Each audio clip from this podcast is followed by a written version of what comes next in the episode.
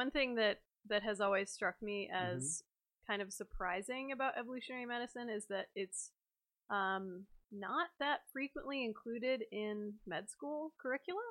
Yeah, it's not, and it it is it surprises me even today Yeah. that it's not. So I I teach at the University of New Mexico in the Health Science Center. I teach medical students. I teach medical residents. I am part of an academic uh, department, and the students that I encounter, I try to teach them something about this idea about evolutionary medicine. I think it's applicable to the, patients that I see in the ER, but uh, my students tell me that they don't learn much about this at all.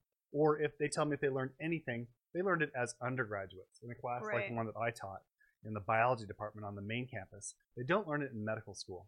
So for people that are more interested in that, I have a recent podcast that I posted on my blog, which is evolutionmedicine.com. That's evolutionmedicine one word.com. Cool. And I had a podcast with my colleague. His name is Coffee Brown. Super smart guy. Best name ever. It is. It really is. I don't think he was actually born with it, but is it actually well, spelled? it's spelled exactly the way that you would expect. That's amazing. Coffee is fantastic in more ways than one, It's true. We're drinking tea right now. We're drinking tea. so- but Coffee and I had a great discussion about that very topic. But yeah, it just does. It's not a thing in medical school. It's ignored. So maybe I'm attracted to more fringy things or things that are a bit outside the mainstream. So that makes it a perfect fit for me. Sure. All right, let's uh Cool. All right. let's see what's next. Next slide. Oh. There we go. And while we're defining terms, we've already kind of told, told you what evolutionary medicine is, but what really is evolution? I think that this is something useful to, Oh yeah. to talk about. Um, so this guy, do you know who he is? John Hawks. Yeah, he's an Yeah. anthropologist. Yes. He has his own blog. Uh, it's worth looking up. I got this off of his his site. Um, super cool. He posts amazing stuff. He's a really smart guy. Of course, he's focusing mostly on uh, evolution and evolution as it happens or as it applies to people Yeah. and historic people. He's like behavioral ecologist guy, right? Yeah. I think something like that. right. Which is like a fancy way of saying how people's behaviors and life histories interact with the environments that they live in across the world, basically. Right. So- So he has this definition of evolution, and it involves again. This is the class professor part of this thing. So Sure. it involves these these elements: population change. So things change. That, that's part of evolution. You have to have genetic change. So the changes have to be heritable. And this either involves natural selection, which is non-random, or you can get some random changes by pure random chance, and that's known as genetic drift. And the key that he is the, that he has made, the point is that evolution happens all the time. It's not something that happened, you know, hundreds of thousands of years ago or millions of years ago. It's an ongoing deal. it did deal. happen then, It did. but it's also still happening now. Yeah, but I think people have this idea that it's, it's Yeah, somehow historical. that it's it's you go, done now. you go to a museum of natural history to see evolution. yeah, right? for sure. And the, the key thing that I try to teach my medical students is that, hey, it's happening right now. It's happening, you know, in the hospital. There's evolution happening. Oh yeah, Evolution, of course, there's changes occurring in human populations, but even more to the point, there's changes happening in, in microbes and in pathogens every time we have an antibiotic prescription. for sure. We've actually talked about uh, antibiotic resistance on a previous episode of Science Happy Hour, which is the show that's coming on Right. next. So, So, Yeah.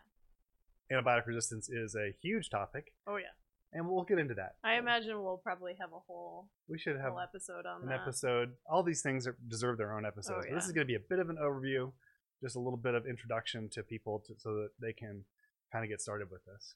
So let's let's see what's next. All right. All right, so we're just going to go through those elements.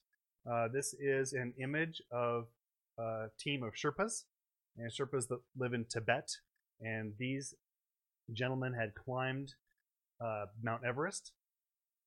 And it turns out that no joke. yeah, it turns out the people that climb Mount Everest, by and large, the majority of the people who have successfully climbed Mount Everest are, in fact, Sherpas. So Sherpas have some genetic changes that permit them to live at high altitude. And And- also phenotypic as well, Like what? theoretically. I mean that there would be some sort of high altitude adaptation potentially that Right. might be at a result of the genetic and also environmental You're right. interaction. So they have a change in genes, and they also have a change in their body shape. And you're right. One of the one of the things, if you if you measure their chest diameter, Hmm. they've got a bigger, like a barrel chest, more and more anterior, anterior posterior diameter of their chest, Right, so they can. Right.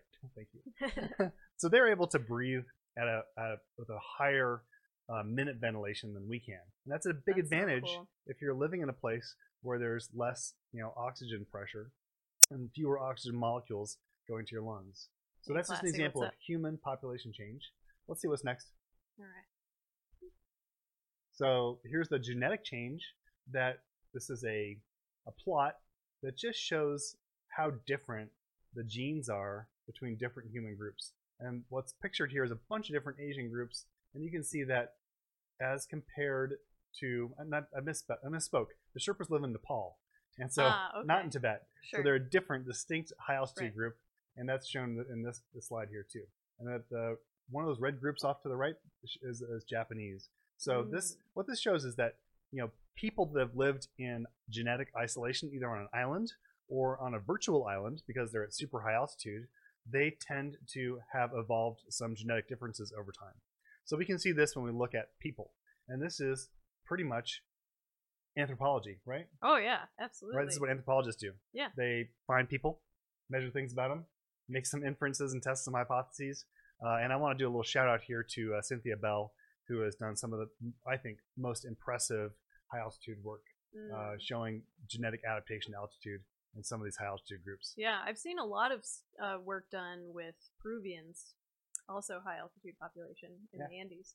Right. So there are there are three. This is a bit of a tangent, but there are three major high altitude groups. They are people living in Asia on the Himalayan plateau. They are people that live in the Andes, so in, in South America. And then the third group that people don't think about too much, but they're kind of the, in some ways, the coolest and least studied are uh, people living in Ethiopia, Ethiopian Highlanders. Again, Mm. topic of a whole different, you know, Yeah, class or episode, but we should definitely get into sure. that sometime because it's extremely cool. And it's a it's a it's a topic I love to cover. Definitely. All right, let's let's see what we have next. All right. So, if humans undergo genetic change and that's useful to study, it's even more so, maybe you could argue, especially now that we're in the middle of a huge influenza epidemic. But this is a picture of just tracking the genetic change of influenza over time and how it switches from different hosts and then can, then can actually recombine. So the thing that's amazing about influenza is it can live in pigs. So that's why we have the swine flu. It can live in birds. And that's why we have avian flu. And of course, we get flu shots. At least I do every year because it happens in us people too. Isn't it required for people who work in the health profession in general? Yeah. So there's you have two options. So you can either get your shot, and that's probably 99% of people. But if you are against vaccines, which I don't recommend, again, topic for a different day, Yeah, maybe. definitely. um, the people that don't get vaccinated have to wear a mask for the entire flu season. And flu season lasts a long time. Starts in October, goes through March or April. It's almost half the year you're wearing a, a mask, a face mask. That's Not a good idea. yeah. That's a big Right. change to have to wear that all the time. But the point of this slide is that this genetic change we can track. And we can, and if this is very useful to epidemiologists. It's helpful to know where these viruses are coming from, what's their what's their evolutionary path they've been on. Is there a way we can interrupt that? What do we do when there's outbreaks in, in animal species that can put us at risk, and, and so on and so forth. So super exciting stuff. Yeah. Natural selection. Natural selection. This is a bit of a review, I'm sure, for some people. Um, but this is a, just an image showing differences in antibiotic resistance. And it, it is true that for many bacteria that we'll find some variation in resistance in most every population that we look at right now.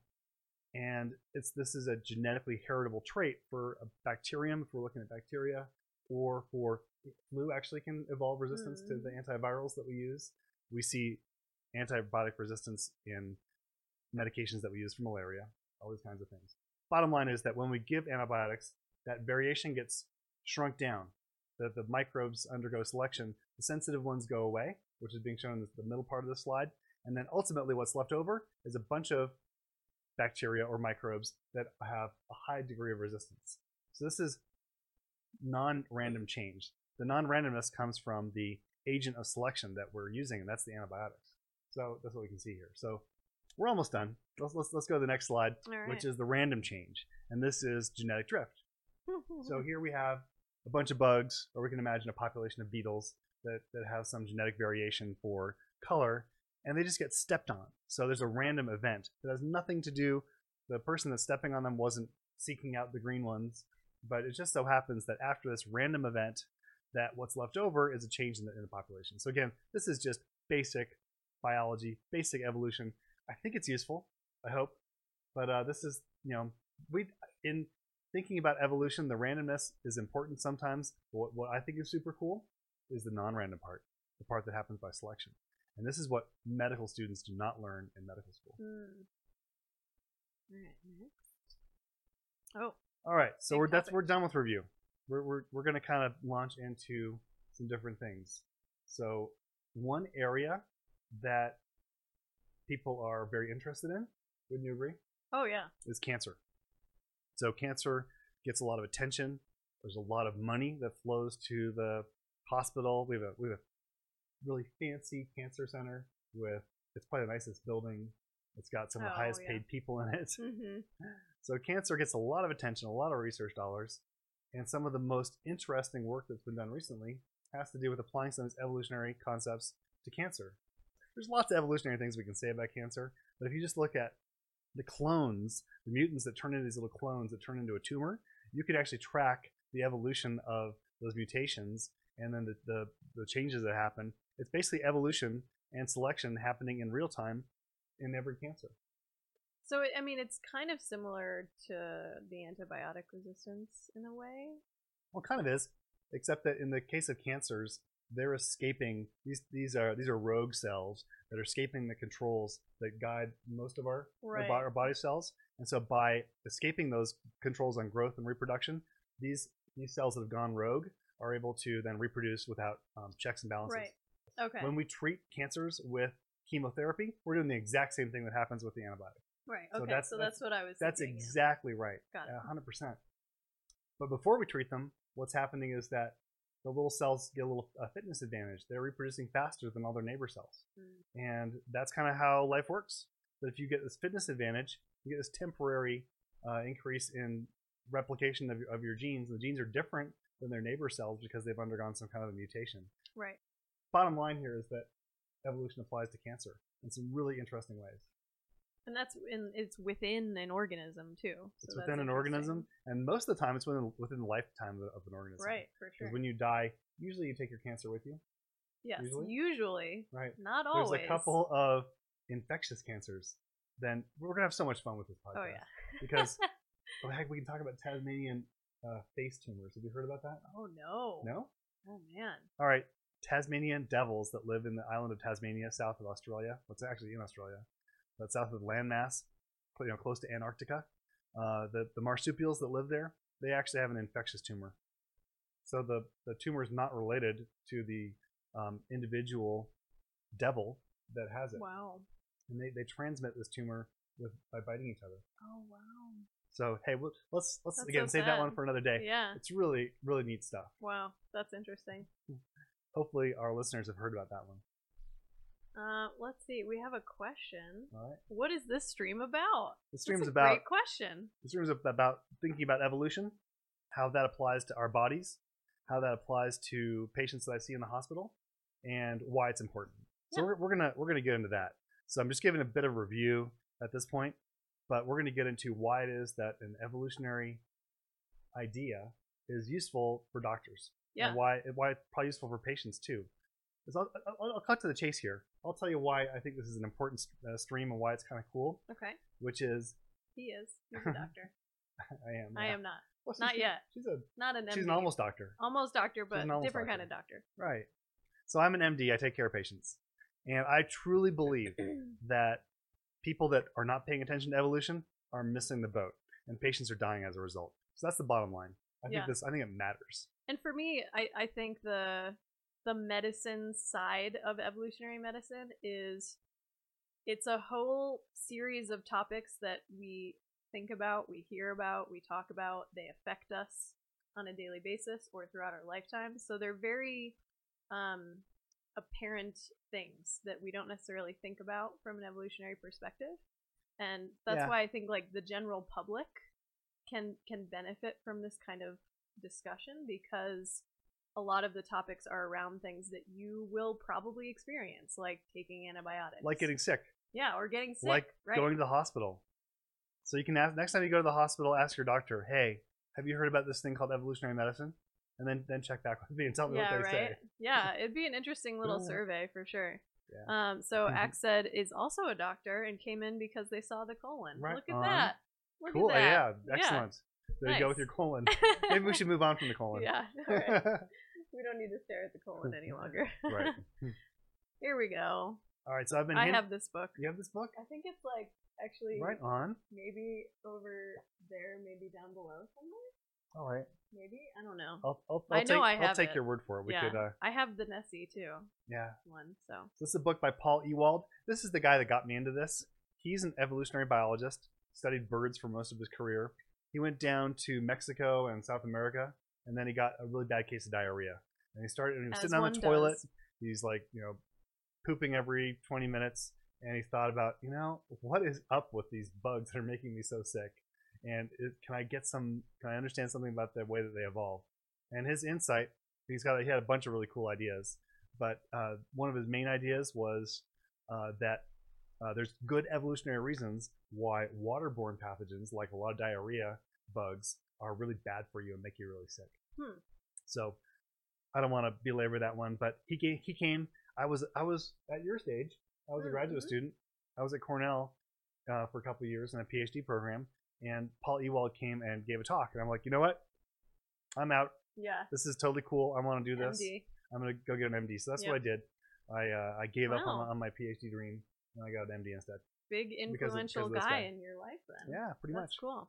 So Paul Ewald. All right, check out that book. I I read that in undergrad, I believe. In I actually took an evolutionary medicine class in undergrad, as well as grad. Ah. So So you came Um, prepared. I did a little bit. Yeah, it was um, it was much more of a you know general overview, certainly. Yeah. Whereas yours, I feel like, was more topic driven. If that makes sense. Well, I think that's important, Yeah. just in terms of teaching and also Sure. just to kind of keep things real, Mhm. because a lot of the stuff, it's just it's such a shame if it ends up being dry and not interesting. Yeah. Because this is stuff, like I said, it matters. It's it's actually really it's real life or death stuff. Oh yeah, right. You and know- it's things that are more more likely to affect you than not, probably. Yeah. So there's another guy called uh, his name is Andrew Read. Um, he's another biologist, and what his his line is, "What you don't know about evolution can kill you," and and that evolution kills.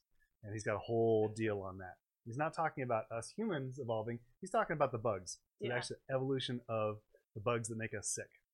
They're busy evolving, whether we like it or not, and we can ignore it. And if we ignore it, we do that at our own peril. Strong words. There you go. Evolution kills. Yeah. All right. Okay, we're still Oh, we're still cool. in the uh, textbook version of this. um, but you know, the the one guy that we're talking about when when we when we talk about ev- evolution in general is who's this? Darwin. Oh yeah, Yeah. Charles Darwin. Charles Darwin. Yeah, he wrote a book. Yep. Called On the Origin of Species. Or Wallace. Oh yeah, you're right. Wallace gets a little less of a You know, Wallace definitely Like deserves a shout out. yeah. For All right, sure. so both these guys had the same idea. like Alfred, almost simultaneously. Russell, Wallace, Yeah. and Charles. Don't know his middle name. Darwin. I don't remember his name. Yeah. I have Origin of Species. Do you? That's so- great. Yeah, So Charles Darwin, after he gets back from his trip around the world on the on the Beagle, and he's seen the Galapagos finches, he's putting it putting it all together. He's writing a book. He's Did taking you notice the finch on the the, the snake staff that is awesome. That's what I I, I, thought that was just. Portlandia. Put a No. bird on it. I mean, it is put a bird on it. Let's put a bird on it. Specifically, put a finch Hope- on hopefully, it. Hopefully, you guys get that reference. it is specifically a finch. That's, So that's that's cool. Yeah. I liked it. I do like it. Thank Yeah. you for making that great yeah, logo. for sure. I So- have fun. so Darwin is busy sketching, and he basically has this idea that that everything comes from a common ancestor. And this was a sketch on a piece of paper, and he says, "I think," and then he kind of goes on to argue. Yeah, it's hard to read it. You can't really read it, but this is this is the first, you know, family tree of life, Wow, that's pretty powerful. Yeah. Back in 1837. something like that. Is that what it says? Yeah. His notebooks. 18, So Mhm. yeah, so he wrote his textbook or the big book, Origin of Species, in 19 or sorry, 1859. Yep. And we have to give Alfred uh, Wallace credit for pushing Darwin to do that. Yeah. There's no question that, and he had the For same sure. idea. Yep. All right. Let's Cool. check out the next one. All right. All right, so we've gone The from Darwin's version. notebook to this is the kind of thing we can see in in science right now. Same idea. It's a tree of life. What and a this beautiful image. is a picture of all of the bacteria that are in your guts. oh my god. All right, they're all related, and this is the biodiversity in your guts, and we can we can make the same kind of tree. Wow. So it's kind of gone from Dar- so this Darwin's idea has been used a gazillion times, and I guess the question for you, what do you what do you think? The people that wrote this article, it's clearly evolutionary. Yeah. It obviously has some relationship to our bodies and our health. Yep. It's talking about the microbes that inhabit our guts. Yep. But do you think these writers were writing this in terms of evolutionary medicine No. with that label? I no. do not. So here's the problem. So we're talking about this thing, which is evolutionary medicine. But there's a bunch of people doing work that I think you can call evolutionary medicine, but they don't think of it in themselves in that way. It just becomes a foundational thing. It's like you just take it for granted. It becomes part of their toolkit. So I think there's some utility in thinking about this stuff explicitly and really recognizing this is an evolutionary process. Yeah, for sure. Uh, it, feels like it's a lot Mm-hmm. of what's being done that is relevant to evolutionary medicine, just like you were saying, is work like this where they're not necessarily, t- um, you know, t- tying all of the connections between between the the different approaches within genetics, population genetics specifically, or actual clinical research. And it's it's to me, evolutionary medicine is is not just a body of work, but it's also an approach. I Yeah. think so. It's like it's something it's you can approach. apply to different It's a toolkit. of research. There's a Yeah. bunch of people using the toolkit that aren't even aware that it's really evolutionary. Right. And the the part that I like best is when we really think about the evolution part and we apply that way of thinking to a new problem. And then that that takes us to, to some new places.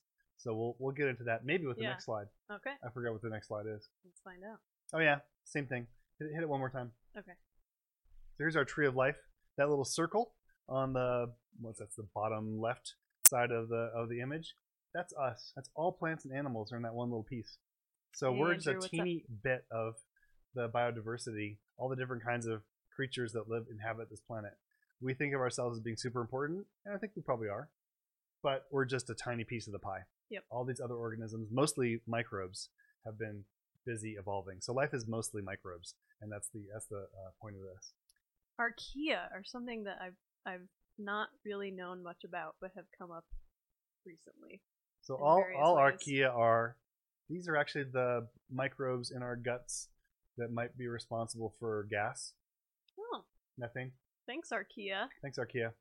You know, dis- disulf- the sulfovibrio, I believe, is an archaean. I could be wrong. Someone who knows more than me might might uh, correct me. But anyway, Somebody fact check that. methane and hydrogen hydrogen gas that's in your guts. You can thank the archaeans for that. awesome. Yeah, they're basically bac- Really bacteria, exciting. but it turns out they're different. All right, Serena. There's Serena. So this isn't this is a picture. So I think apropos of recent cultural events, Serena this image of Serena is talking about her speaking up for equal pay for women.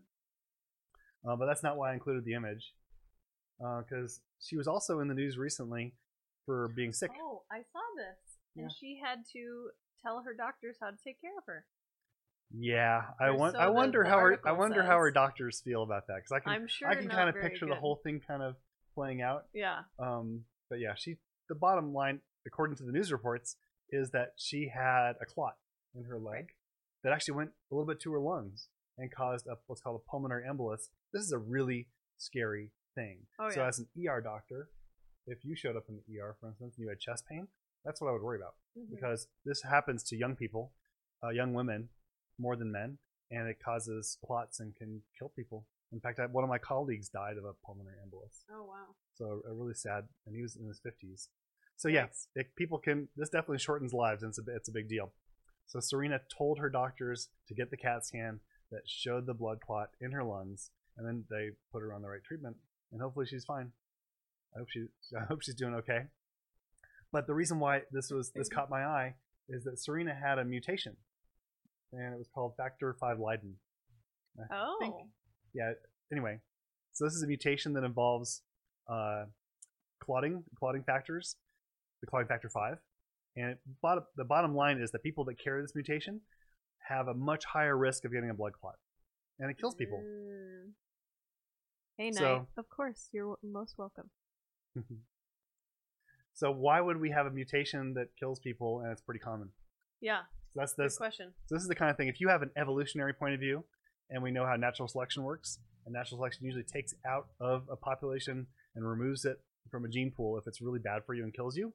So if you can imagine a gene that killed you when you were an infant, and if it killed 100% of the people that, that had it, that gene wouldn't last very long Nope. in the population. It would go away. This one doesn't kill you right away, but it does kill some people. hmm And luckily for us and for Serena, it hasn't killed her, and hopefully it won't. But the question remains: This is a common mutation. This factor V Leiden. We all medical students learn about this, and one in five uh, people like us, um, you know, Caucasian uh, Anglo's in the population will carry the mutation. I think it's a little bit rarer actually in, in African Americans, but still one in five, super common that we'd we'd have this. So then the question is, all right, kills people. Does it have some side benefit that protects people from? Because otherwise, why would it be so prevalent, right? exactly. So that's the that's the evolutionary thinking. Is what. so if you're if you're weird like me, and maybe a little bit less weird like Kate, then you're gonna you're gonna have too. you're gonna have these ideas. You're gonna say, hey, wait a second, what's up with this mutation? Why is it so common? It's com- way more common than you you predict because there must be something which is keeping it in the population. So that's the idea. So factor five Leiden. I guess we can look at the next slide. Yeah. This is just a, a this fun. is this is just one example Yeah. of um, a lot of studies that sort of live within Mhm. evolutionary medicine. It's it's about not all of it, but a lot of it is about thinking about things that affect us in an, in some negative way and uh, trying to understand why it exists to a certain level of prevalence. Um, so this is just one example. Yeah, so we could pitch it to the audience. Anybody have any idea why it would be good to have blood clots? Yeah, good question. Well, so let's see. I'll speculate here. So, um, maybe not necessarily blood clots, but Mhm. clotting. Okay. I could When's see clotting being, useful? Um, if you are like in a situation where you might get cut a lot and you don't want to bleed to death. All right. So one idea, there's a couple ideas in the literature, and I think you're right. So hemorrhage, people not bleeding to death. Um, people have had the idea that women, in particular, might benefit from this mutation if it keeps you from That bleeding to death during childbirth. Yeah. So that's one idea. The other idea, which I like a little bit better, is a bit more complicated, but it basically says that clotting helps fight infection. And this, this one Oh. has not been gotten a lot of uh, support in the research papers like the New England Journal, but it's an idea which is out there and it's kind of cool. Interesting. Hmm. Yes, it indeed it is nice when you don't bleed to death. Yeah, Yes. good stuff. Yes. So Although uh, saying exsanguination is pretty fun, exsanguination, which is the official cause of death when you bleed to death. right? Lethal hemorrhage. That's right. There you go. Um. Okay. So this is There a, we go. the awkward Yeti. I love this cartoon. Awkward guy- Yeti is pretty good. This guy is fantastic. Uh, the other cartoon that, that I like is by Be- Beatrice the biologist. Oh, I have not across? seen that one. We'll have to include that one next time if I'm invited back. But the awkward Yeti is a platelet. this is a platelet party, and then the final panel says, "I'm really stuck. I'm stuck. Wait." anyway, I think it's funny. Wait, what's the name? Oh, okay. So I do recommend you it. check out the awkward Yeti. So they're actually clotting there. Yeah. So clots are both good and bad, and sometimes, depending on the situation, uh, clots can be very useful. And the downside is, yeah, they can kill you if they go to your lungs. There are a lot of different clotting disorders too, right? Yeah. And a lot of those are, are genetically driven, I believe. Um, this is true. So let's let's save that idea for another uh, another Just as a episode. Fun fact. Fun fact. that one platelet is ruining the party, apparently. All right. um, I just want to skip. Let's just skip through these two things. okay. These are two Skip, slides that skip, basically skip. show that. And we'll keep going. Okay. Keep, going. Keep going. Keep going. Yep. And and keep going. Keep going. Okay.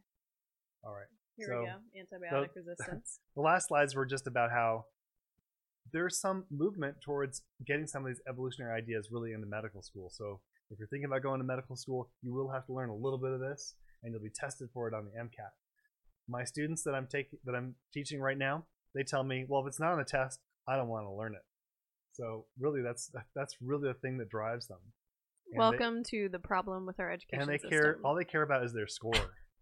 so if it's not on the test, they don't care. Anyway, yeah. getting back to real life, Let's. Yeah, I won't get on a this soapbox there. antibiotic resistance that is we talk about antibiotic resistance happening like it says in this title or developing but what is it really doing Hmm. it's evolving Yeah, it So- is evolving. That is the right word. we should really be calling this resistance evolution hmm instead of just saying it's a thing that happens Yep. it's really evolution And That's it's a good point.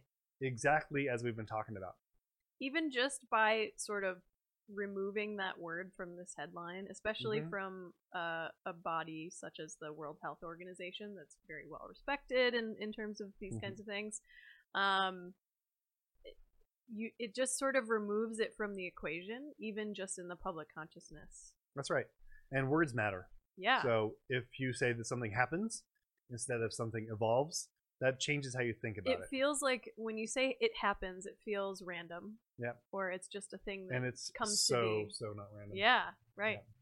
all right Let- let's see what's next here it looks like ground beef. I totally thought No, the exact it same thing. does. Apparently, it's a picture of some microbes. E. coli. Yeah, it does look like E. coli. It does. Yeah. You know what? But E. coli goes with, with ground beef. Yeah, it's true. Just just saying. Yep. And poop. And poop. Yep. All right. Here we go.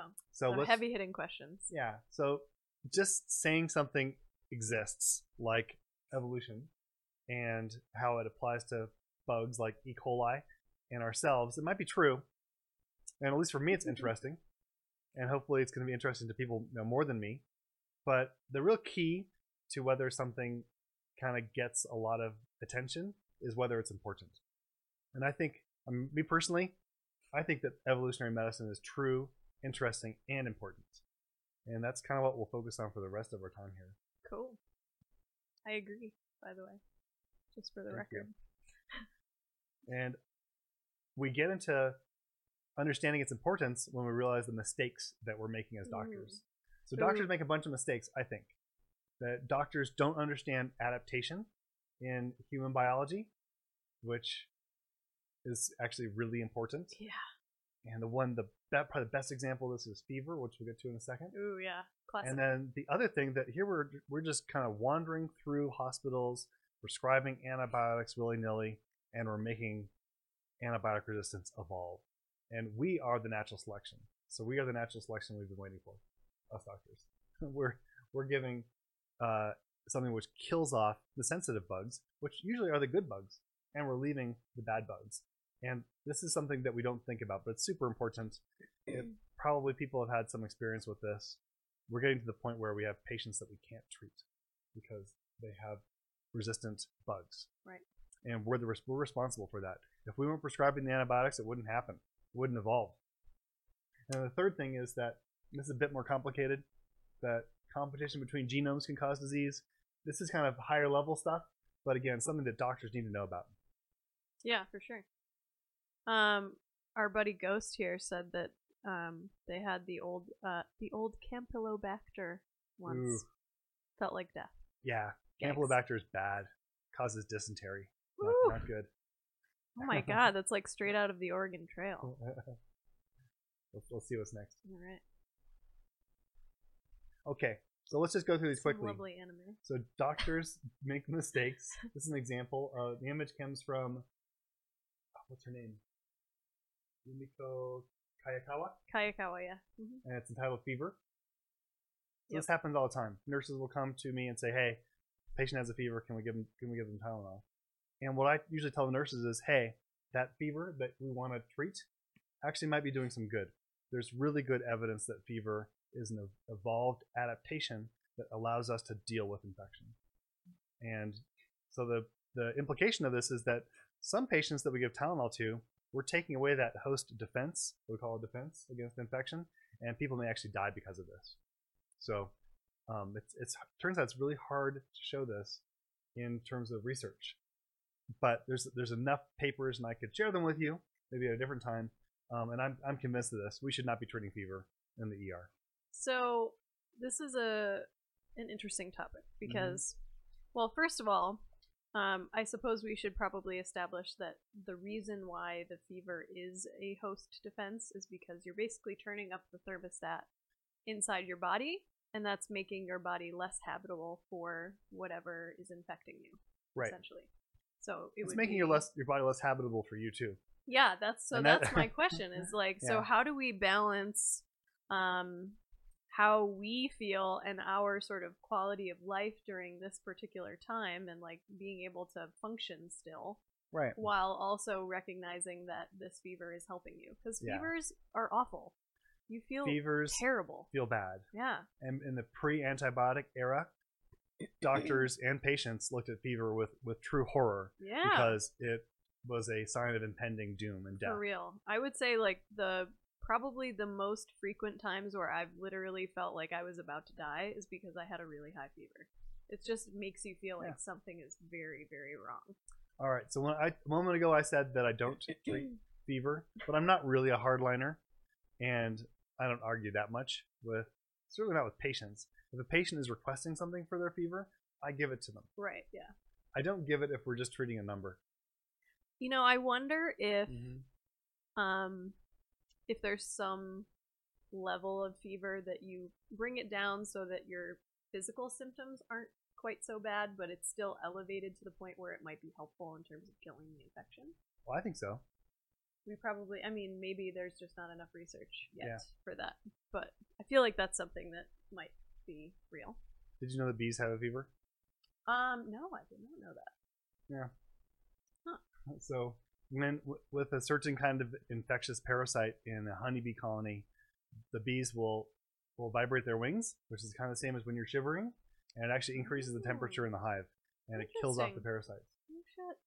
So bees have so a it's like a group level fever, yeah, almost. exactly. Wow, that's Um, cool. Senegalese grasshoppers also exhibit a fever, and they can change their body temperature in a way that, that allows them to deal with a certain kind of infection. Lizards are cold-blooded, like like insects, Right. but they can move towards a heat source, and they do better when they have an infection, which is cool. So we find fever across every domain of life. Wow. It's something that has evolved that we see over and over again. And again, it's kind of like the factor V Leiden. If it's common and evolution has preserved it, it must have a function. Sure. So that's the implication. So Not then, always. yeah, but- you can't stop there. but that, that'd be the logical trap is if you stopped there and you didn't go out and test it. But people have tested this. So in my specialty of emergency medicine, you come to the ER in an ambulance and you got a super high fever and you're sicker than snot. And then the, the nurse gives a, a Tylenol, as often happens. The doctor or, signs off on the order. It's been shown that people that have the highest temperatures, if they have the worst kind of infection, which is called sepsis, they actually do better and they survive way better. And the people with the low temperatures that do worst. Interesting. But you were, you made the point you were talking about um, maybe even short of fever if we could kind of adjust temperatures. Yeah. I came across a paper today that was looking at um, this was done in mice, and they infected these little mice with a virus, these poor little mice, and the virus goes to joints. But the mice that were housed at a higher temperature, I mean, still not quite a fever, but it was just a warmer temperature, they were able to control the infection and get rid of it. And the mice that were kept at a colder temperature got a terrible joint arthritis. So a couple things when I read this. I just read this, came across this this morning. Somebody sent me Oh, an email wow.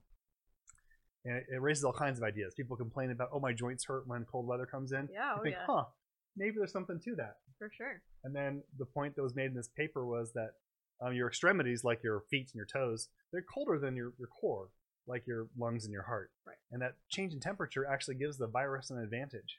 So even within your own body, the changes in temperature make a difference. And then you think about what happens when you do get an infection in, say, your toe. The toe turns bright red and gets really hot. And that's Yep. one of what we call the cardinal symptoms of infection is in Latin it's calor, which just means heat. And so we doctors are, are trained to recognize that as a sign of infection. What does that mean? Your body's basically giving your toe a fever. Yeah. That's what's happening. Inflammation. Right. All right. So this fever stuff's kind of cool. When you have a runny nose and you have a cold, it might be your nose having a fever. Oh, yeah. I mean, you do have the the sort of quintessential red nose, like Yeah. the Rudolph look, while you're sick. yeah, your nose gets all the you know, like congestion, all the mucous membranes get all swollen, delivers all that blood. You're not breathing through it anymore. so you're not cooling it off. It's your way of kind of coping with a fever, you know, basically causing your nose to have a fever. They're little micro fevers. All right. If you didn't have an evolutionary point of view, you weren't interested in this as being something that actually helps you, you wouldn't tie all this together. So this is what's fun, I think, about thinking about evolution Yeah. and medicine Absolutely. because it brings all this stuff together and it has real life consequences. We shouldn't be treating fever as much as we do. And for those people that have sepsis, if we give them Motrin or ibuprofen, people are more likely to die. So again, ignorance is not bliss here. Ignorance of evolution can actually kill our patients. Yeah. Real world consequences. So how are we doing on time? uh, we are almost at six, so we have quite a bit of time left, Oh yeah. actually. All right. Let's uh let's let's let's go on then. Okay. So we're sticking with Oh, this boy. with this theme of how doctors make mistakes. All right, and this this is one that I think is actually pretty important, which is that all right. This picture comes from Fever's so hot right now. nice. nice. This comes from a TV show that was in the middle 2000s called Caveman, and it was based on a commercial. Maybe some of you saw this. It was a Geico commercial. Oh, the Geico commercial. yeah, guy, so it had his cavemen, you know, the hipster cavemen. Yep. so the, the, the idea here, there's, there's the truth to this is that our genes are more or less evolved for uh, ice age, you know, the Pleistocene, and that we haven't, our genes have not changed a whole heck of a lot in the last 10,000 years. They've changed a little bit, and it, they have changed in important ways. But at our at our core, we are cavemen and cavewomen. Yes. At least Europeans, anyway. Right. People of European descent, I should, I should say, not just. So this is this actually relates to diet and like the whole paleo concept, which is important. And I'm not going to really not going to really go there, but it is true that if we eat industrialized food, processed food, things that we're not evolved to eat, our caveman bodies are not very well cope, don't don't cope very well, and make us get diabetes, make us get obese, give us cardiovascular disease, all the things that we don't like Yep. and that are real honest to god health problems really relate to this idea that we have not evolved to deal with McDonald's. It's not yet. Yeah, absolutely. Right. Not yet. You know, That's a give us another ten thousand years if we're around, and if McDonald's is around, maybe we'll be able to cope with it.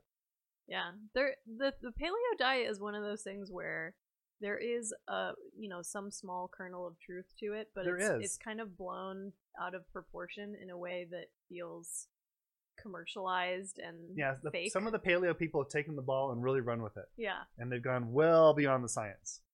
And they've they, there's some there's some ideas in the whole paleo diet uh, arena, which are a little off target and are not not supported by science. But yeah, people that just reject the whole paleo thing, though, I think they're missing the boat because there's some some of this is really real. Yeah. The best example I think of the paleo um, deal with with mismatch is looking at there's a group uh, known as the Pima Indians that live in southern Arizona, Mhm. and they the Pima also go by Tohono O- Odom. There's a there's an apostrophe in there somewhere. It's a bit hard to pronounce, but the, I'll call them the Pima. The Pima that live in Arizona, almost 100% of them get diabetes and go on to kidney failure and have some serious heart uh, heart problems and health issues. The Pima that live in Mexico, at least historically, who ate a more traditional diet, like things like bean, beans and corn, Mhm. um, had very little uh, diabetes. So you go from 90% down to like 30%. And it's all dietary. This is all an environmental change. Has everything to do with the Arizona Pima consuming a diet which is, isn't appropriate for them. So this is a very real thing. Yeah. Uh, Ghost just mentioned speculation mixed with modern internet marketing has become pretty dangerous. I love it. Yes. Well said. Very, very important concept for sure. Um, Anything more you want to say about that? uh, about Pima or Anything. about caveman? Us, us cavemen. Yeah. Uh, how about another fun fact that um, if if you are of European descent, that you have you are likely to have anywhere from like three to five percent Neanderthal DNA. So And do you know how much you have? I do not know how much I have. I need So, to do it still. My brother actually did the 23andMe. oh, cool. Yeah. So 23andMe, of course, it's a commercial service. You send them, I think, a swab Mhm. of your I uh, believe like so. a cheek cell or some Yep. saliva, and they go ahead and, and measure, look at your chromosomes and analyze your DNA. And I want to say I'm about three percent Neanderthal. Oh, cool. Some days it seems like it's much more than that. Yeah, yeah. I'll just say. So this is based on my brother. I'm guessing the two of us have pretty similar amounts of Neanderthal Sure. DNA. Yep. All right. Cool. kind of fun. I do really want to do that at some point. I just haven't, you know, had an extra hundred bucks to spend on stuff like that. All right, so this Um, is uh, Maxwell Smart. Oh yes, Get Smart. get smart. so he's the, the unwitting, original. unwitting secret agent. Yep. And so I think that the, us doctors, we act as, a, as an agent of evolution when we're doing things to our patients. Mostly antibiotics. That's the best example that we've talked about. Let, let's see what the next one is. Okay. So there it is. We are selecting for really bad bugs. And this happens all the time. And for some reason, because it's not noticed, we doctors almost never get the get blamed for it. All right? So this is a problem. We're causing an issue that kills patients. And we don't get blamed for it. We don't get sued for it. We don't even notice it. Right. All the pressures in our careers have us doing more to patients, prescribing more, not missing the infection. That's the thing that, that scares us so much. Yep.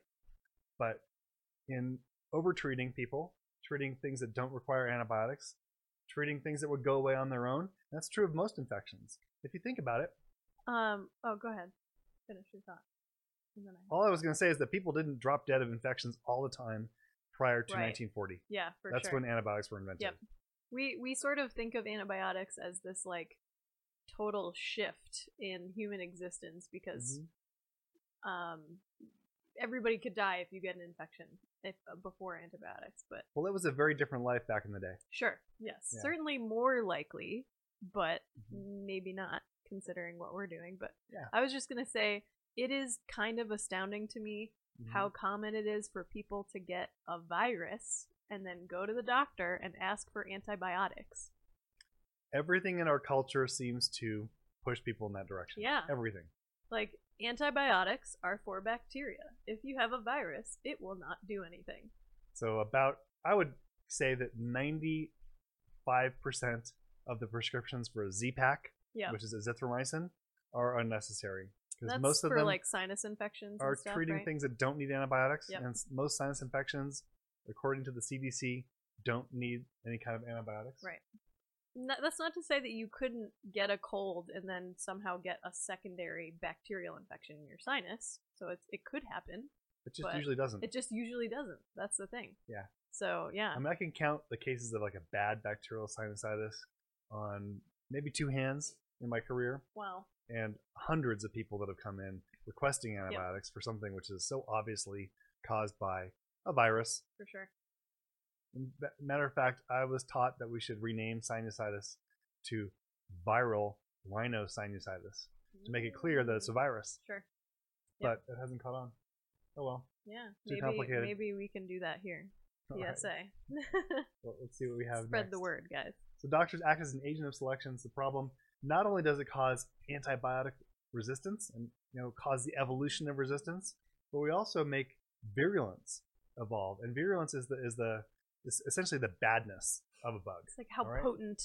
Yeah, how you know small doses of certain kinds of bacteria can just be a serious problem for you. Or they establish a really bad kind of infection. So I'm thinking cholera. Um, you know, there's there are a bunch of hospital bugs that are really virulent, and so this is the deal.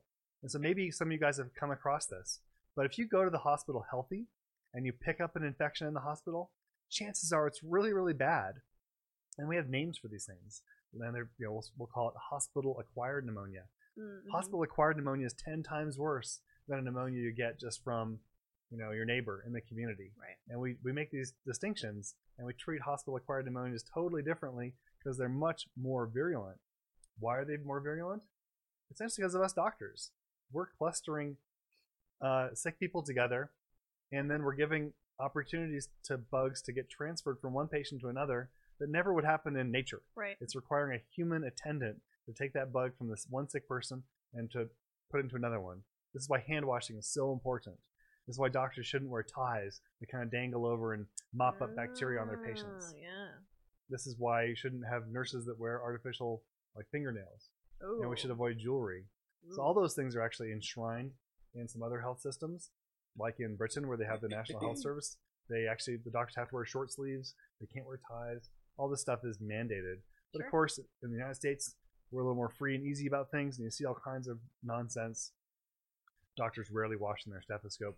Um, it's a real problem because we're making the bugs worse. We're making them more virulent. That, that's a bad problem. Yeah. And So- virulence generally means a worse time for you as a as a person. If you make it, Yeah, if you make it. So if you- yeah, if it's you gonna survive. be fun. you're gonna spend longer in the hospital. Yeah. So again, it just blows my mind, Kate, that people don't know this. I know. And it's like it's so central to so many things because everybody's Mhm. going to end up in the hospital at some point, probably. Just probability wise. You're probably going to end up there. Yeah. Um, And just when I I mentioned that we don't we don't face the consequence of doing this, even though we are responsible for it. I think mhm. that it's not going to change until people get sued.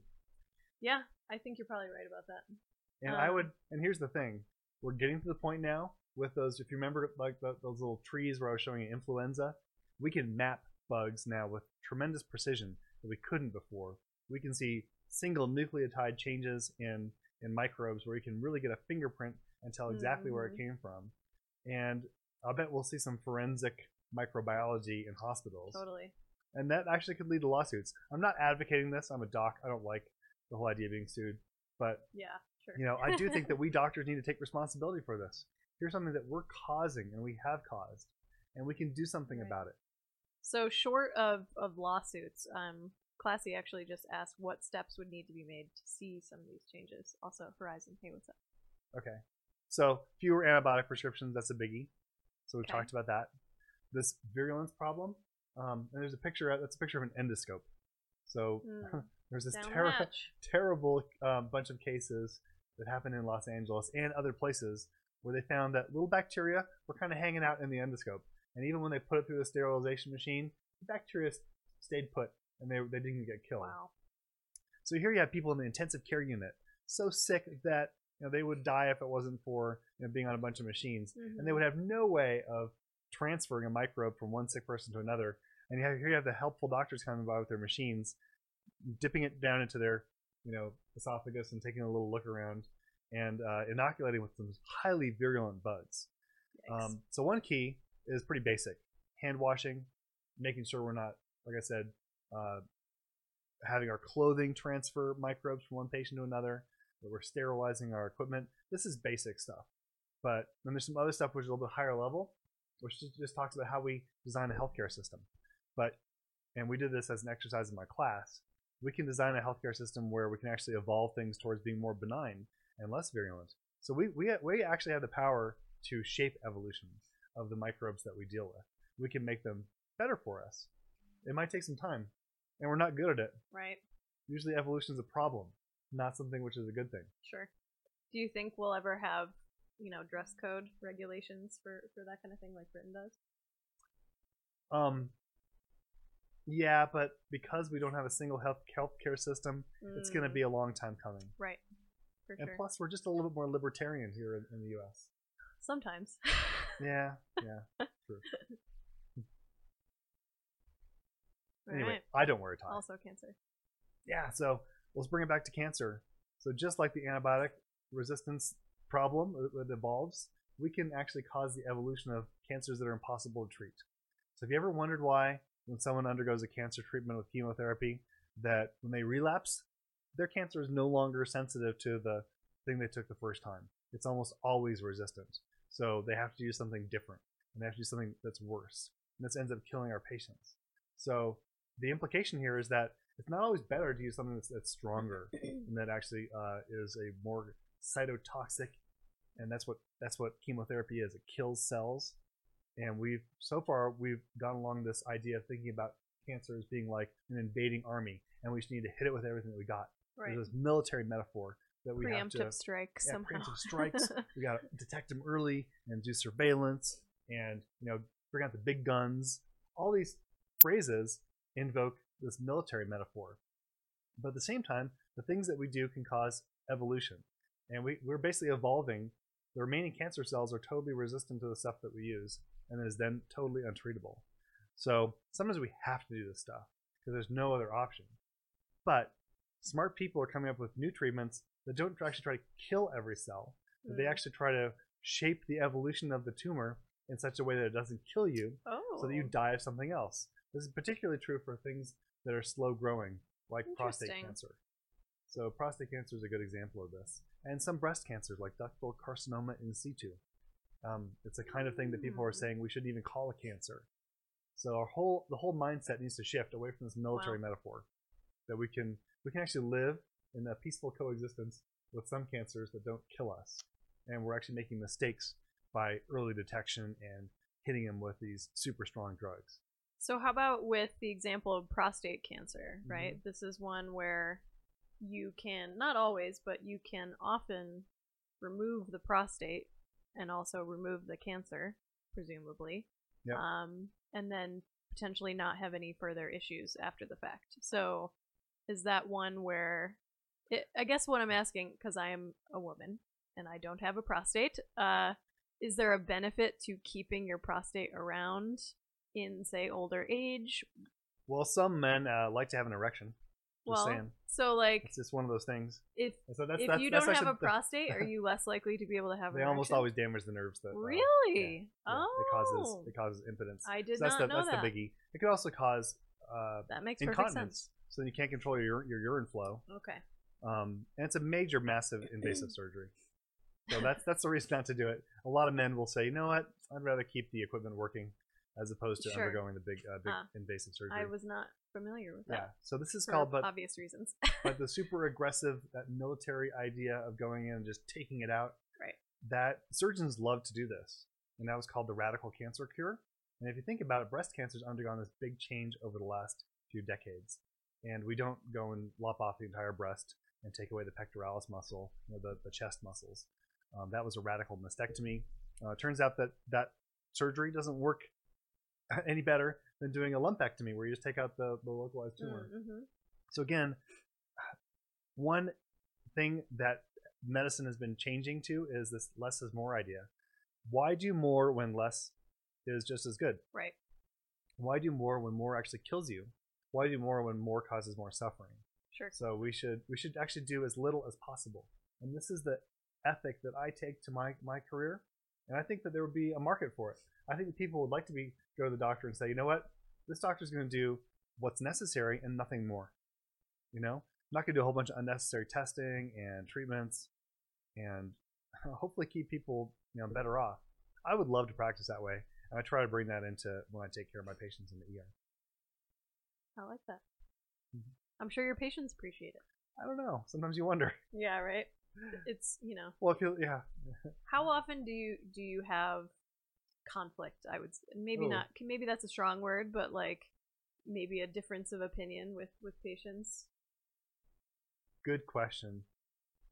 maybe a lot maybe a little i don't know So, in, listen, in the ER, if patients have been taking um, addictive narcotic pain medications, Mm. it changes the whole dynamic. Oh i'm sure yeah And so, a lot of conflict. A few times where my life has been threatened by patients, where I'm really worried about it, and I can remember at least one case, uh, involved me not prescribing them you know, Gotcha. an opioid Okay. narcotic medication.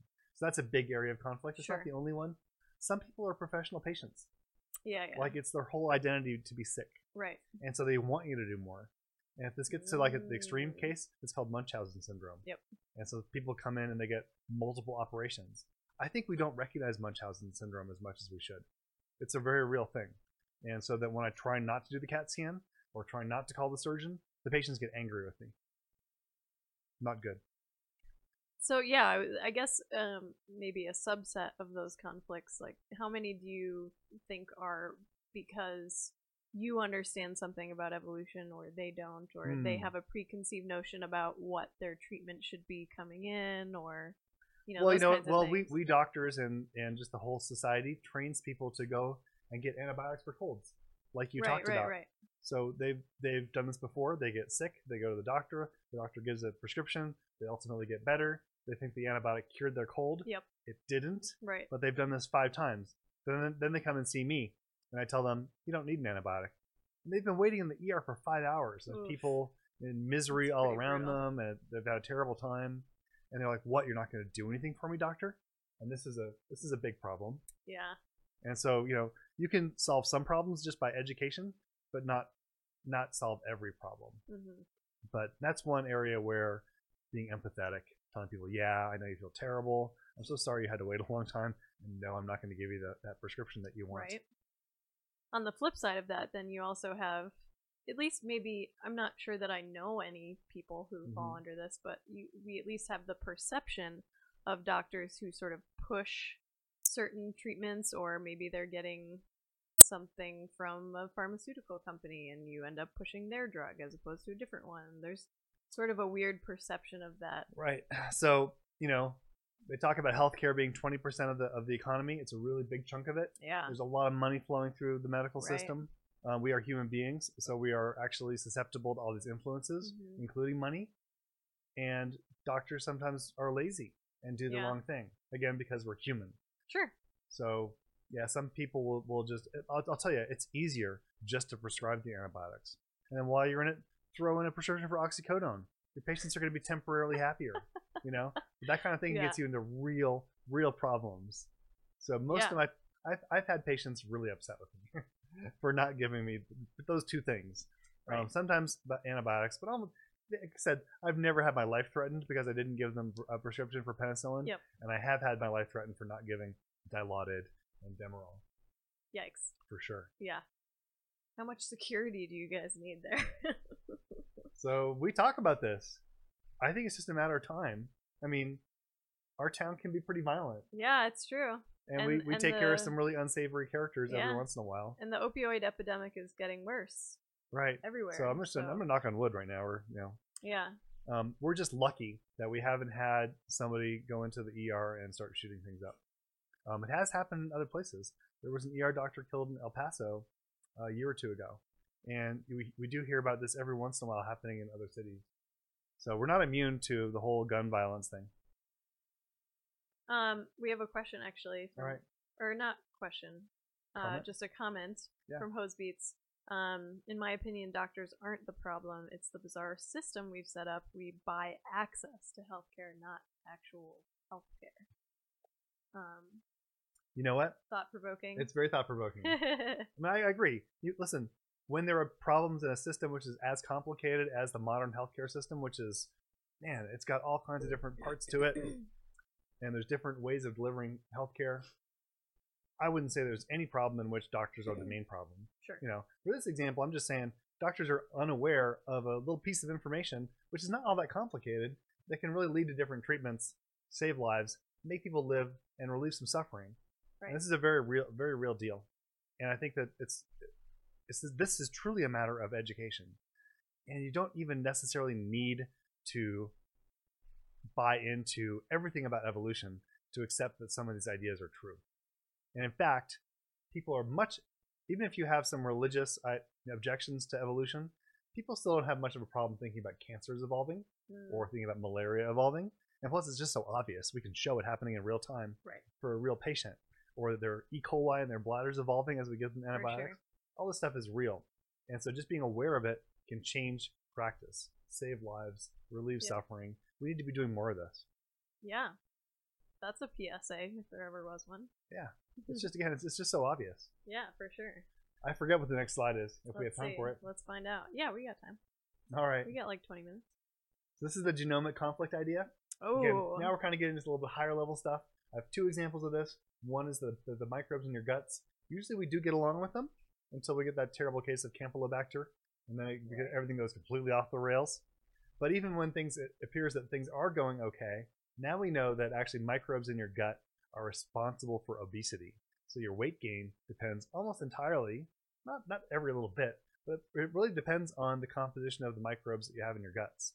So whether you're hungry or not hungry, whether you gain weight or don't gain weight, and how you eat, all can be dependent on the bacteria in your guts.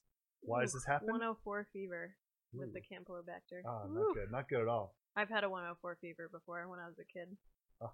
I think I did too. I think I remember it. Oh yeah, I think I, just remember the suffering. Yeah. So even when you're not obviously infected with something, you're you're you're at this constant low level conflict with the microbes in your gut. Mhm. A lot of times you're cooperating with them too. So it's it's a mixed bag. You're cooperating with some, you're in conflict with others, and they're actually driving a whole bunch of diseases. This is cool and it's fun because we now know that the microbiome is so important to our health. And we know that the microbes in our guts are responsible for all these things that we didn't even think about, like mood and behavior and your weight and whether or not you get hypertension, the high blood pressure. So this is a whole area where we can actually modulate if we're smart. We can actually shift evolution, remove some of these conflicts, and actually make the make the uh, interaction between ourselves and our gut microbes a more harmonious one if we pay attention to these dynamics. The dy- underlying dynamics are evolutionary. The little microbes are busy evolving, and they've co-evolved with us, and they haven't evolved 100% to be our friends. And so that's that's the key insight here. Let, us see what we have next. Okay. If we have time. Yeah, if I could get um Hose Beats over here to get me some water, please. I've been I'm Mm. yes. Or maybe something stronger. No, just water. I'm just very thirsty right right. now. Um Let's see what we have next. So the other really another cool one thing Mm. is that pregnant moms don't share 100% genes with the babies. They usually, on average, they have about 50% of their genes, which means that 50% of the, of the baby's genes come from dad. And this is a cool area of what we call genetic or genomic conflict. So obstetricians taking care of, pregnant women have not taken the evolution class, and they're not aware of this. But really, um, maybe you've heard of preeclampsia or eclampsia. This is this high blood pressure that happens in moms. It's driven 100% by this genomic conflict, or in large part by it. When uh, gestational diabetes, so when women get high blood sugar during pregnancy, same deal. And Wow. even even more than that, what's even cooler, there's this researcher by the name of Amy Boddy, who has done work uh, with a colleague of mine, Athena Aktipis, who's now at ASU, and, and uh, Amy Boddy's now at UC Santa Barbara, and she's looking at this thing called microchimerism. Fetal cells, some of them carrying genes from dad, embed themselves in mom's body for her entire life. This is a real thing that moms are carrying around the cells from their baby for the rest of their life. And sometimes those cells can actually change what happens in mom.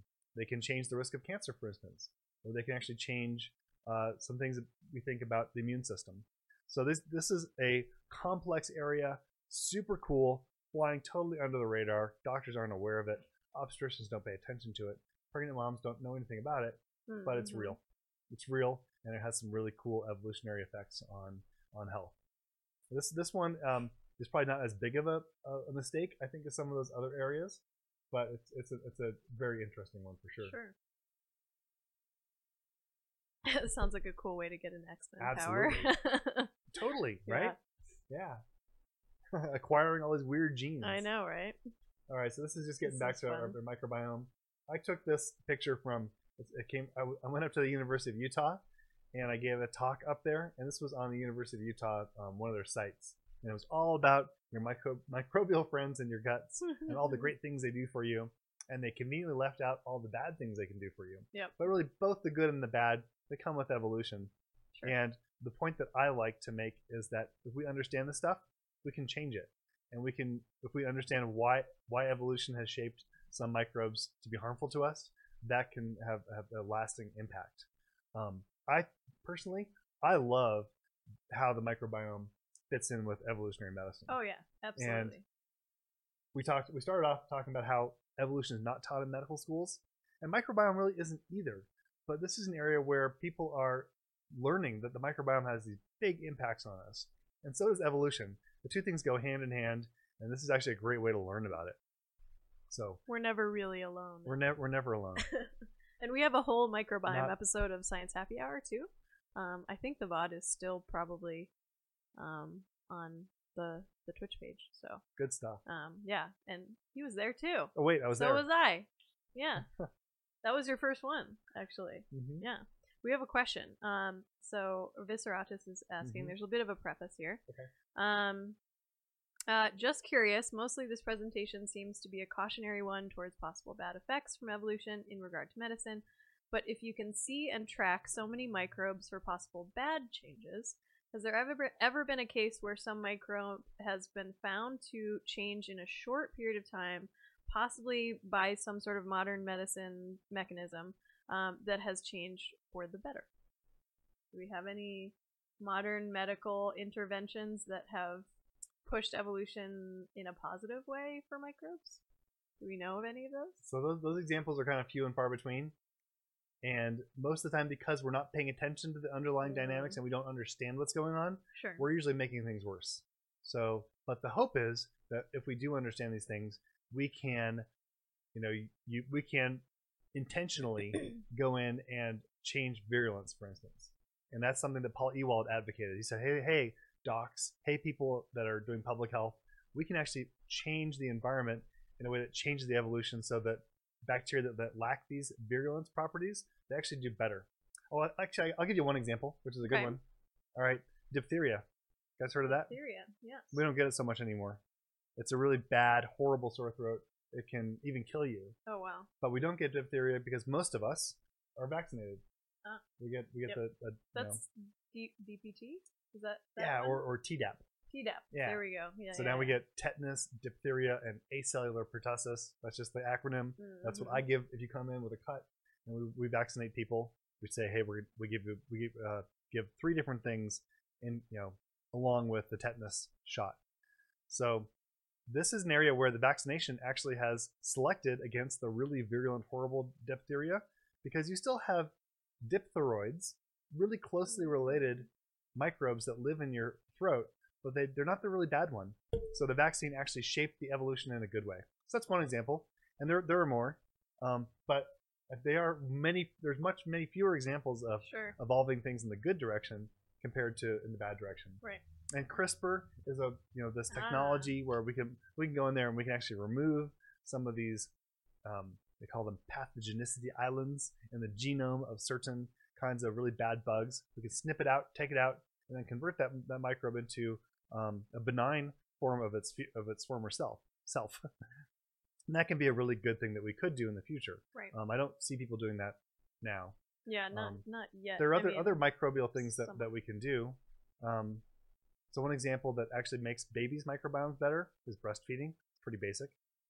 Babies that are born by C-section, they don't they don't go through the birth canal and they don't acquire all those good microbes from mom. Mhm. So there's a there's a study that was done at NYU where they took a swab, they actually swabbed mom's vagina, and they I've heard of they when the baby is born by C-section you know, through the abdomen, they then swab the baby's mouth with those microbes. And so far, we think that those babies do better. Don't tell your kids that if it All right. happens. So this is just kind of being aware of how important the microbiome is and trying to give the baby the best possible microbe exposures to get the maximum amount of protection from infection and, and it may have all kinds of beneficial events later in life. And as that study goes on, we'll know whether that procedure helps babies um, and not get asthma and not Right. get other issues. yeah, I was gonna ask if it works or not. So we think it does. Okay. Yeah. I mean, So- theoretically. Um, so just just in case you were wondering, if you actually like this topic, so I have a blog, evolutionmedicine.com, and I have uh, I'm the program chair for a big conference that's happening this summer. It's going to be in Park City, Utah, Oh, cool. and the woman who did that study using the the, the swabs, um, she's going to give a talk. Oh, Uh, nice. she's one of our invited plenary speakers. That's awesome. Her name is uh, Gloria uh, Bello Dominguez. Bello Dominguez. hmm That's a that's quite the Maybe it's name. Dominguez I like Bello. it. Oh, okay. Is it anyway, hyphenated? it's hyphenated. Ah, okay. Cool. she's she's terrific and she gives a great talk and Cool. uh, pretty much every example that we've talked about in this brief time will be featured at this at this conference nice. it's super exciting uh, we've had you know, hundreds of people from around the world come to this and it's going to be in a beautiful place Very cool. Yeah, Utah's awesome. that's that's my plug for the conference nice. So, is it open to the public or no? Yeah. It is. Oh, okay, cool. Mhm. That's awesome. i mean we don't specifically have a you have to pay a conference fee hmm but i i've i know of people that are not mds that are just interested folks that are going to come Sure. to this conference Cool. That's awesome. Well, at there least you one go. or, at least one or two If you're anywhere near Utah, Mhm. see what else we got. We'll probably do. And the thing is that everybody's interested in human health, Oh, you yeah. know? And I think it's all fine and good to talk about stuff. You know, biologists spend most of their time thinking about other organisms and not Mhm. humans. That's why there's this whole separate field of anthropology, Yep. which you've gone into. Or even human biology Yeah. too. So there's there's fun stuff to think about in terms of these concepts that underlie everything about our bodies and how our origins. And it's particularly fun to think about how it applies to us and how it applies to our health For sure. you know if, it, if it's truly a matter of life and death Um, these are things that it's not all doom and gloom. I, I don't want to leave people with that impression. No, certainly not. But I just wanted to tell you it's, it's important. You know, I deal with life and death stuff every day. sure. And that just, my job is important and this topic is important. Yeah, I mean, this is why we we want to understand these kinds of things Mhm. because if we can change our behavior, our treatment styles, or whatever it is, that can ultimately help help people. So that's even though the the cause is sort of doom and gloom, there's there's a bit of a, a hopeful note to it in that we can actually do something about it. And one area which I do think is perhaps the most, has the most implications for having beneficial treatments instead of just not doing things, which I think is a big message from hmm. from evolutionary Sure. medicine. We tell people just stop doing it. Right. You're hurting people by giving so much antibiotics. Yeah, yeah, But with the microbiome, we can. We the same argument applies. You're messing up the microbiome with the antibiotics, but we can give microbes. yes. So Fecal one- transplants. fecal transplants. I, but right before this, I was. Uh, it snowed in the mountains near here, and I wanted to go check out the snow. It was So I went. pretty. I went to the Sandia Mountains with my dog, and she was running around, and I see her like chomping on something in the trail. She's eating, she's eating poop, right? And of course, I yell at her. One and I try mine. to I try to I try to keep her from doing it, because that's sort of a human nature thing. You try to keep, you know, organisms that you care about from eating poop. It's kind of a basic thing, right? Yeah, it's pretty gross. Yeah, it's kind of gross. And then But they have then- really bad breath But then. I know I was like, "You're you're not getting any kisses. I know, That's, right? that's it. But then I thought about it, and I was like, you know, as long as that coyote or whatever that animal was that she's eating the poop, as long as it wasn't sick, right. it probably actually has It's good fine. good bugs. I mean, they so dogs eat Mhm. poop. At least this is what I've heard. So Mhm. don't don't hold me to this, but They I do. have- I've, I've seen it. dogs eat poop because oh yeah, I've definitely I definitely know that they do this. Um, but the reason why supposedly dogs eat poop is because their sense of smell is way more powerful than ours, and they can actually smell in certain poops that there is still some nutrient availability in that. Oh, I don't think it's the nutrients. I really think it's the microbes. Yeah. I think this is a fecal transplant. uh, in dogs. That- That's Interesting. what, that's what I think it is. So, I mean, this is just my speculation, but it kind of goes along with everything that we're learning. Sure. That they actually seek out. They almost never eat old poop. It's almost always fresh poop. Yep, it's always fresh poop. So it's fresh poop, which is loaded with bacteria. Especially cat poop, which Melican just mentioned. They're like tasty treats No, for dogs, right? No. But like maybe if it's a microbe thing, cats about- probably have a very different microbiome, potentially. So like maybe there's some benefit to getting inoculated with very different microbes, and that's why Yeah. Cat Again, the doc, so the doctor and me is kind of freaking, special. freaking out about this. I know it's so gross. But my dog loves horse poop. oh, horse poop, Yeah. Yep. It's good stuff. cow pies. Right. So Yep. herbivore. So if you wanted to acquire good microbes, I think you'd be more likely to get them from a horse than a cat. Right? Oh yeah, for sure. Maybe a little bit, maybe a few fewer parasites. I would hope. Yeah, maybe, Maybe. maybe. All right. See, so Um, the microbiome's good yeah. stuff. This is I, I love this topic. I love it. I think it's great for um under, as a as a way to understand a lot of these things. And it's also just like evolution itself, microbiome things like dogs eating poop and what's up with that. It leads Yeah. you to places that you wouldn't have anticipated. Right. For sure. Now that we know that you know, having a diverse microbiome is important. You know, they're not like I said. There's some bad ones in there. Yep. But a lot of times, if we have lots of different kinds of microbes in our guts, that protects us from some of the pathogens. the bad ones That's are. probably what's happening when my dog eats Yeah. poop on the trail. There's also some weird behavioral Mhm. stuff. So I've heard that um, some. So if you have multiple dogs, like we do, Mhm. um, because there's a you know inherent hierarchy within those those dogs, Right. um, that ones that are are sort of lower Mhm. on the peck in the pecking order will eat the poop of the the alpha, and for some sort of like, oh hey, I'm your peon, I eat your poop.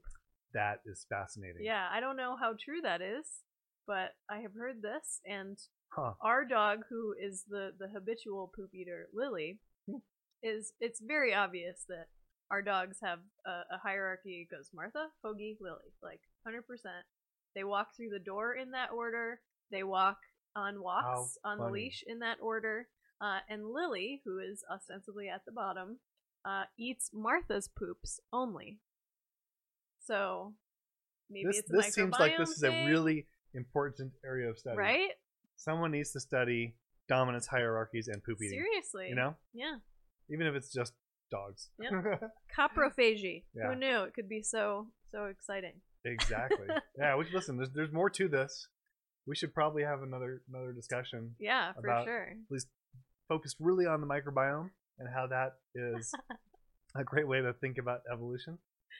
Classy said the previous stream uh, I'd been on was talking about poop soup, which just sounds awful, but it's a really great rhyme. Uh, if the next stream is about eating poop, then I'll Mhm. know the universe wants me to eat poop. yeah, for that's- some reason that's an interesting way to think about the universe. quite a bit, actually. Right. Um, I mean, there's a reason. I don't know if you guys have watched Scrubs. As a doctor, have you watched Scrubs? Yeah. Do they still? Is it reruns? I mean, It's it's on reruns Yeah. now, but like old um Oh, Zach Braff series. I loved that- that, yeah, I show. I love did. Scrubs. They had their musical episode. the guy that plays the senior resident. I can't remember his name, oh, um, but he's great. is that Dr. Cox? He's Yeah. the attending. Is he? Maybe. so. Yeah, maybe. You know, it's been a while since I, don't saw it, but yeah, he's he's a funny, funny. yeah, oh yeah. It's Uh, great stuff. They have their musical episode, and there's that song that they Mm. perform. Check the poo. They're just like every every issue when people come in, every they're just like check the poo. So you know, it's funny and we laugh about it, but yeah, there there are a few jobs that really involve putting your finger up someone's butt, and and my job is one of them. I'm just yeah. Yep. Yeah. for sure. Yep. Well, um, should we keep going or should we do it on that note? what do maybe, you think? maybe we should do it on on that note. That's- Okay. Like I said, I I think I have a slide or two more where we could talk about some additional things. Let's see where where we're at. Yeah, but both both yeah. There's, oh, there's just a couple more. yeah. So, So these again are reasons to do evolutionary medicine. facts. Kind of kind of making the hard sell for why we should do it. yeah. So we shouldn't waste money There in we go. research. And I have an example of that. It takes longer than, than a minute to talk about. Sure. So, but more knowledge, knowledge is power, and we can devote our research money to actually finding real cures as opposed to fake ones and doing stupid stuff and going Yeah. down dead ends. And For I think sure. that evolution can make us get to better treatments. Again, the whole goal is saving lives. And that's what it's all about. So the next one is Here you go. sometimes the answer is right there in front of us. And uh, I include this slide because the guy's holding an IV bag. And if anybody's watched like shows like Scrubs or I don't know, even Grey's Anatomy, Sure. you know, they always show the person being wheeled into the ER. Someone's holding the IV bag and they're all in a hurry. And that, that's actually real. If you go to our ER, more or less across the street, you'll see that. Almost everybody has this is our first priority is getting that IV bag hung. And we think of it as being magic. And I remember thinking that when I was in training. that There's something magical about the IV bag. Right. It turns out there's not. and actually, for maybe for our sickest patients, the IV bag actually hurts people. Oh And that, yeah. that evidence actually exists. It's already there, and you just have to look it up. But we don't pay attention to it because it just doesn't fit in with our idea about how disease works. And we think this just it makes people temporarily look better with all their numbers. But if you had an evolutionary point of view, you would think, well, maybe having a low blood pressure, if you are shot in the stomach, or if you have a terrible infection, maybe a low blood pressure might possibly be helpful. And so having that idea has led people to actually study this, that exact idea. And people have found that if you're sick with a horrible infection, that the fluids actually hurt you. At least that's true in Africa, and we talked about this And, last time. yes, and that and that's because of so the fluids are connected to the low b- blood pressure, right? Or Well, the fluids make the blood pressure go up. go up, right? And if the body wants, again, quote unquote, the body wants to have a low blood pressure because it's an evolved adaptation, then we're we're doing things that are counterproductive. Right. Just like we're fighting against the body's fever. And Something similar so- happens here, and even fluids seem like they're even worse for you than Tylenol in, for a lot of patients. That's sort that's so crazy It because it, is just crazy. seems so innocuous. So uh, all I'm saying is you don't even need the evolution. The evidence is there, Right. but the evolutionary part can make you uh, Sure. take up the, the new way of doing things, the smarter way and the better way. Absolutely. And then we don't kill patients, Yeah. which is what we all want, right? right. And if you're a patient, you probably don't want to be killed. Yep. Just saying. Yeah. So that, that might be close to it. That's that's probably it. There's a couple but these things. are just like yeah.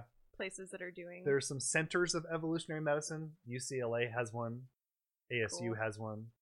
There's some other places that really have really made made this happen. UNM does not have one. maybe you should found it. Uh, we've talked about it. Yeah. It might happen. Cool. There's a lot of work go- that goes into having a center, Oh yeah, I I can only imagine. so maybe that'll take some time to happen. Sure. We'll see. Hey. Um, but Cool. anyway, this is a very real thing. Yep. And then finally, I should have had a slide about our conference in Park City. yeah. Um, but like all good areas of science, you want to get the people that are interested in one place so we can have fun, maybe drink some wine, talk about cool Probably. stuff, some fun research, and do the the fun part of science. Yeah. Absolutely. That's August 1st through 4th in Park City, Utah.